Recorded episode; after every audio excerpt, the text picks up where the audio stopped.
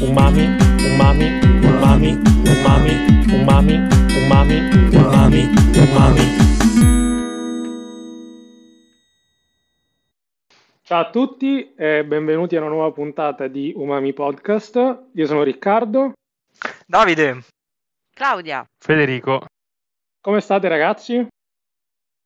Una Bene. favola, una Bene, favola. bene. Tornati dalle ferie ormai, eh Riccardo? Eh sì, eh, ormai siamo a metà settembre, anzi siamo al 14 settembre e voi sapete per caso che giorno è oggi, che evento è successo tantissimi anni fa.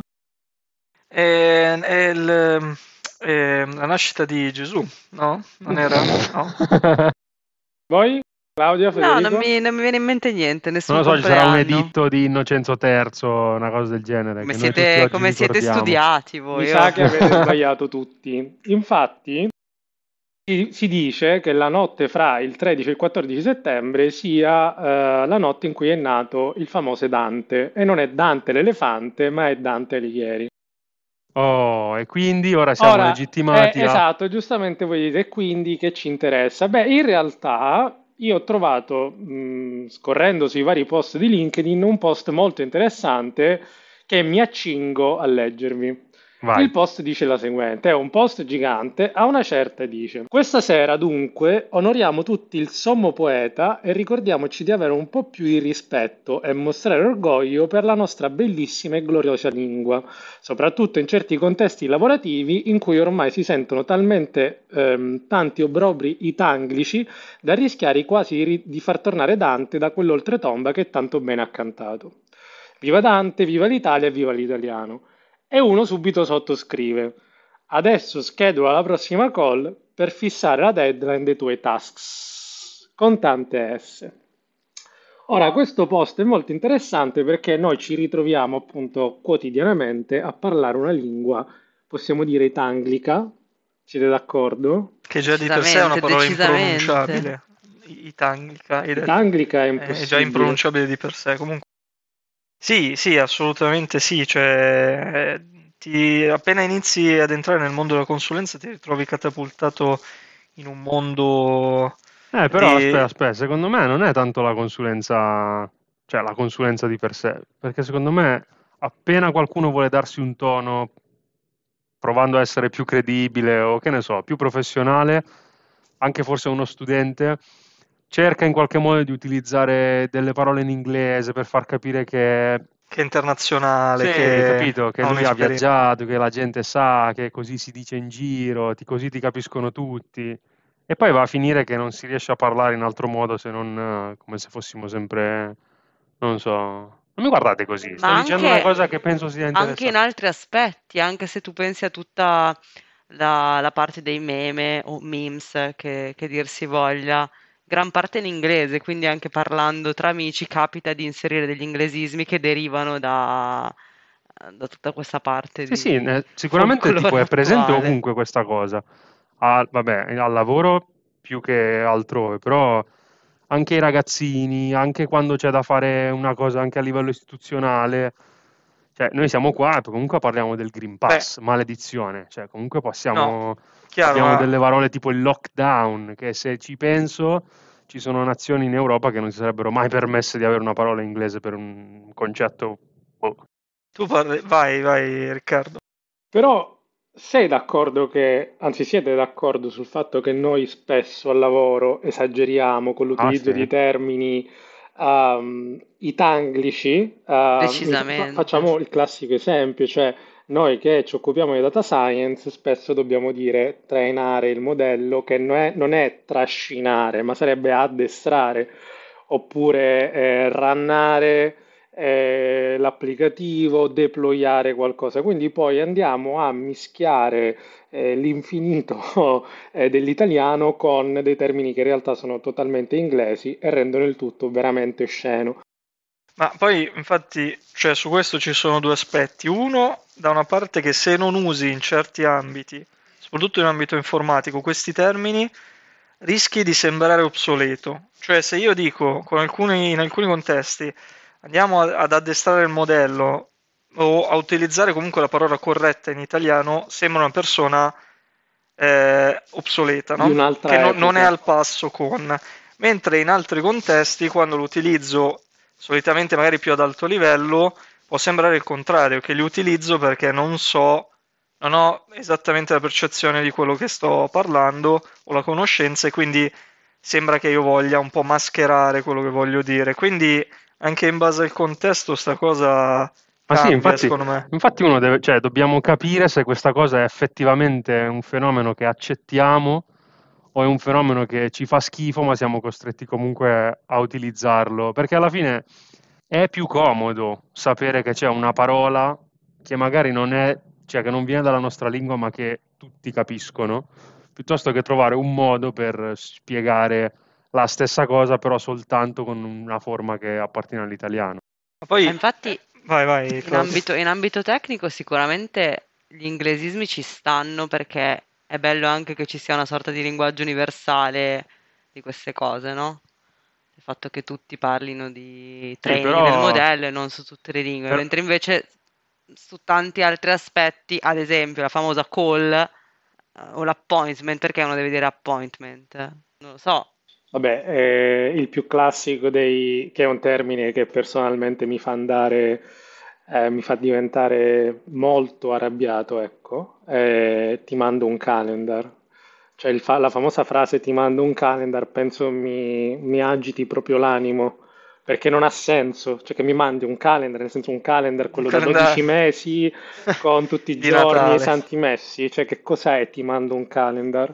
No, beh, ma io quello l'ho l'ho abbastanza digerito ormai. Infatti, secondo me è una questione di abitudine, perché su tante cose, ripeto, tanti termini non mi danno più fastidio, cioè sono entrati nel, nel glossario quotidiano, però il fatto è anche, secondo me, gen- generazionale, nel senso che noi lo stiamo vivendo, diciamo, eh, dopo che siamo cresciuti senza aver utilizzato questi termini.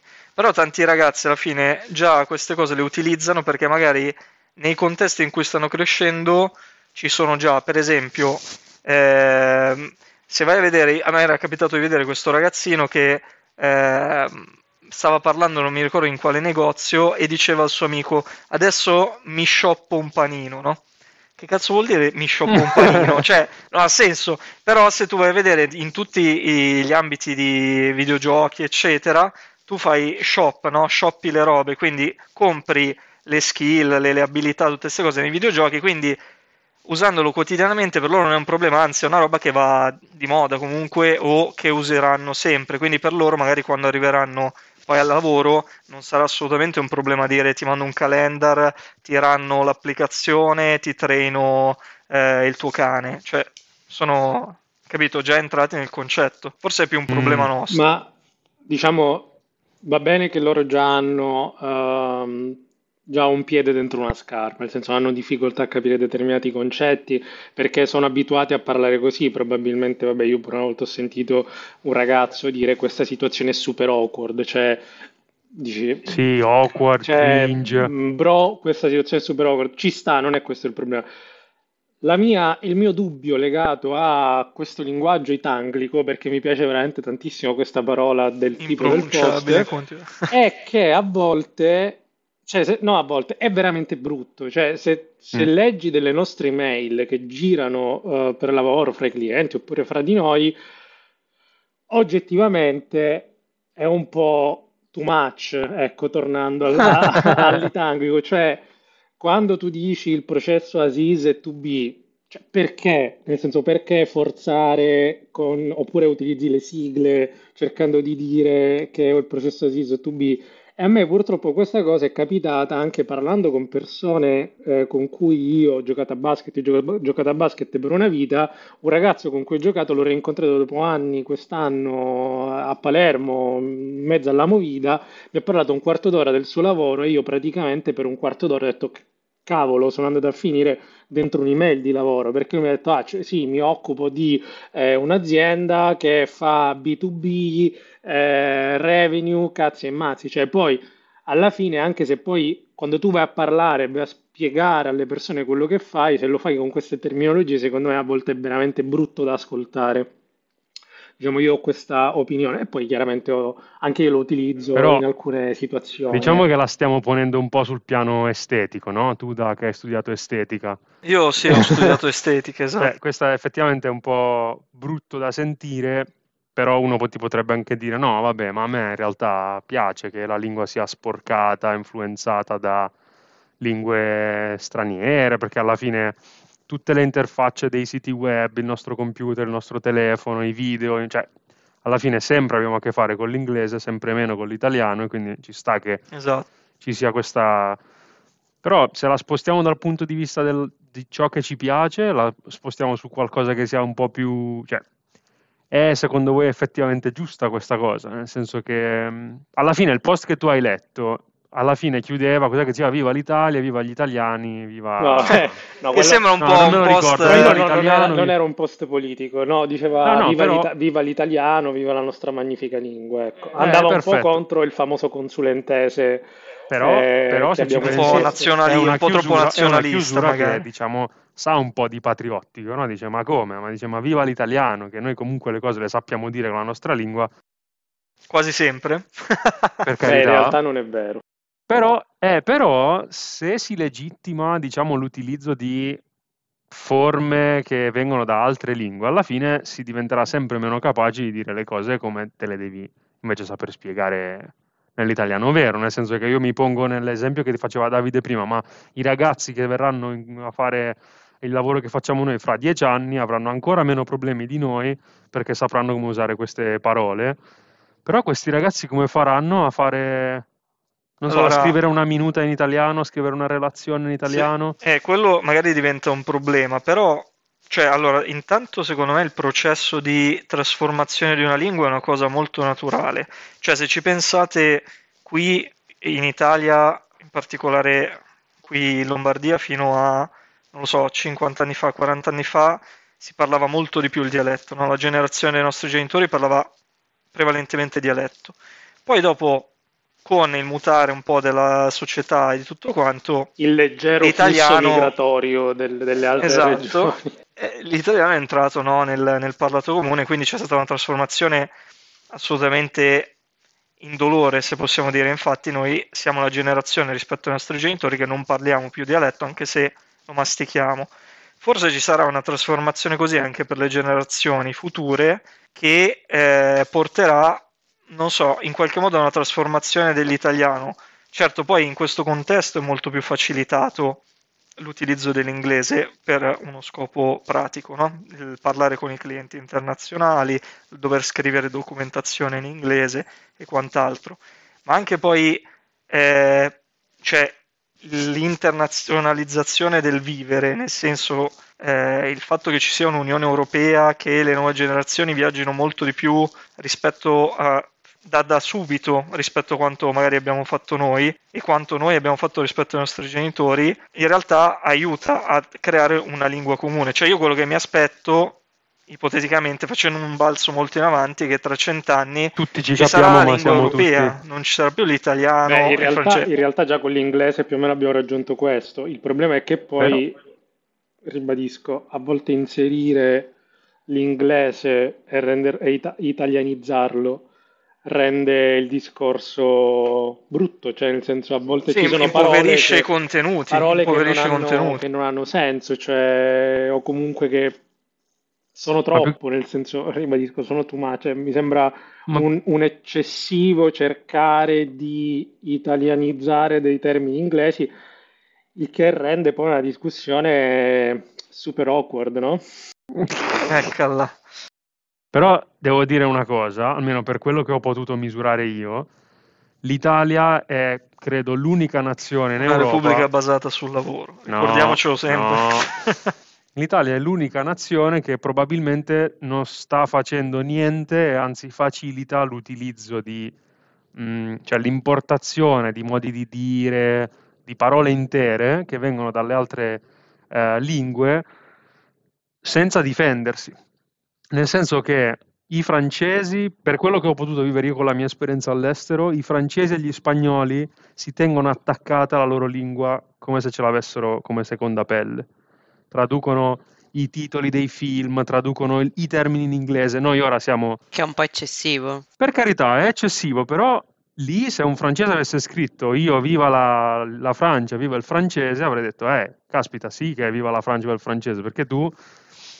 Cioè, effettivamente loro Com- non, non, so se la, la combattono molto... veramente questa cosa, ma gli fa forse schifo doverla dire una cosa in inglese. Noi diciamo deep learning, loro dicono apprentissage profond, che significa apprendimento profondo letteralmente. È un po' come se nel computer noi... lo dovessimo dire il calcolatore. Il calcolatore. Il calcolatore, certo. Che per carità, eh, infatti, si faceva questa schifo, cosa. Però. Sì, sì, si cosa... utilizzava appunto, però. Quando, quando, i computer erano dei, dei frigoriferi e quello era il calcolatore. Esatto.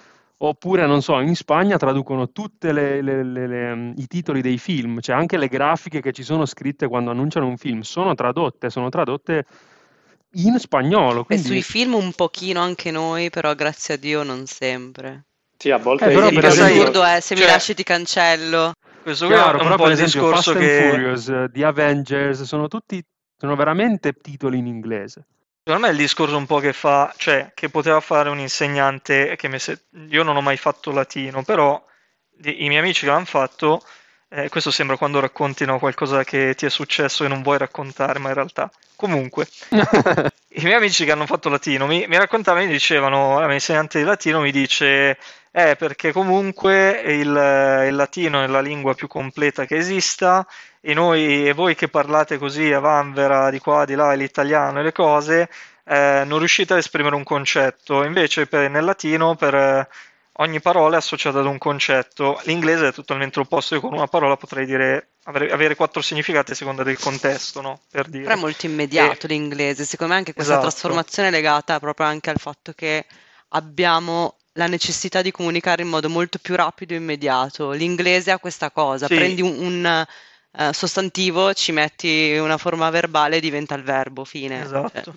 Però, mh, cioè, allora, da una parte io, cioè, eh, apprezzo comunque l'immediatezza che, che porta l'inglese, dall'altra, in effetti, come diceva prima Federico, mh, vabbè, a parte la perdita del- dell'estetica o del, del nazionalismo, vabbè, queste sono però forse in alcuni contesti c'è una perdita di, di contenuti eh, importante perché comunque noi con le parole descriviamo de- noi stessi, il mondo che ci circonda, quindi anche i nostri pensieri, quindi cioè, la lingua di per sé è uno strumento importantissimo, il poterlo comunicare.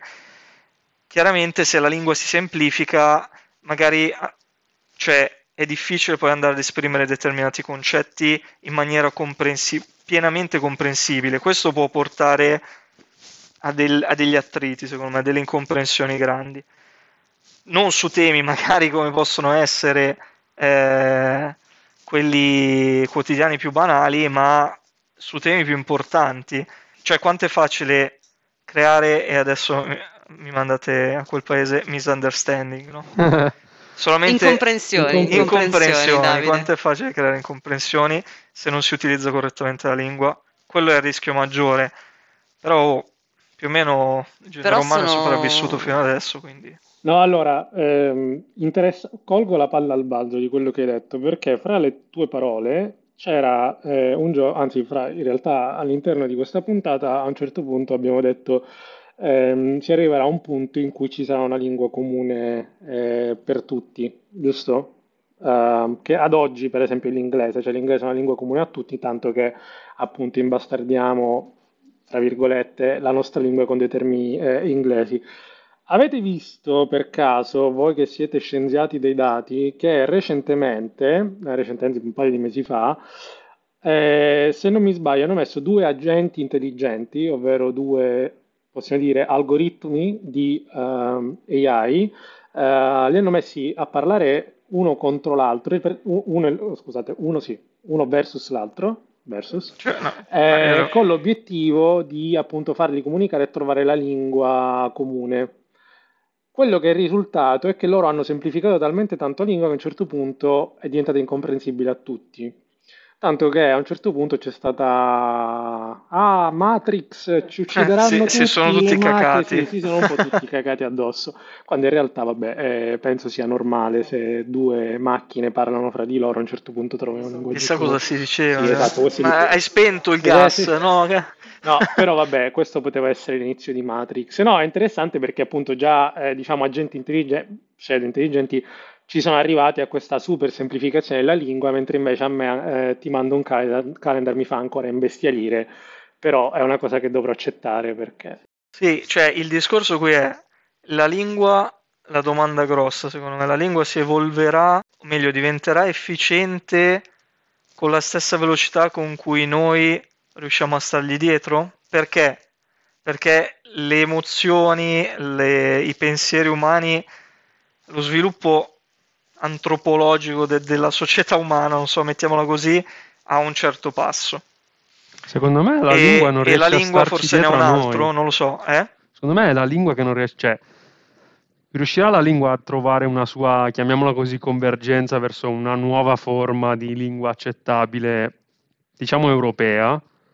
Secondo me no, perché ora che arriverà a quel punto avremo cambiato modo di comunicare. Siamo morti. Oggi tantissimi ragazzini, veramente, ogni 10-15 messaggi che si scambiano si mangiano delle immagini, si mandano, eh, non lo so, dei piccoli video, Una delle GIF, GIF, no? certo, sì, sì, sì. O GIF. Lì la che lingua, per esempio, non c'è, c'è il messaggio eh, che è, è, diciamo, nascosto dietro un sapere comune che, insomma, di fatto devono sapere entrambi cosa vuol dire quella particolare fotografia, eccetera, eccetera. Ma infatti il Quindi- discorso è anche che eh, cioè, abbiamo troppe, troppe generazioni con un metodo comunicativo anche molto differente e quindi la lingua non va bene eh, in modo orizzontale su tutta la società. E poi si, si creano questi discorsi ciclici in cui tu guardi la generazione più giovane e dici, ah, questi giovani si mandano Chiaro. le In immagini, tutto questo eccetera. noi siamo Quindi tutti sotto i la 30 lingua non anni, può... eh, quindi... No, infatti questi discorsi non li avremmo fatti dieci anni fa, invece mo... No, Ah. dieci anni fa avremmo detto, oh, scioppati il panino. Esatto.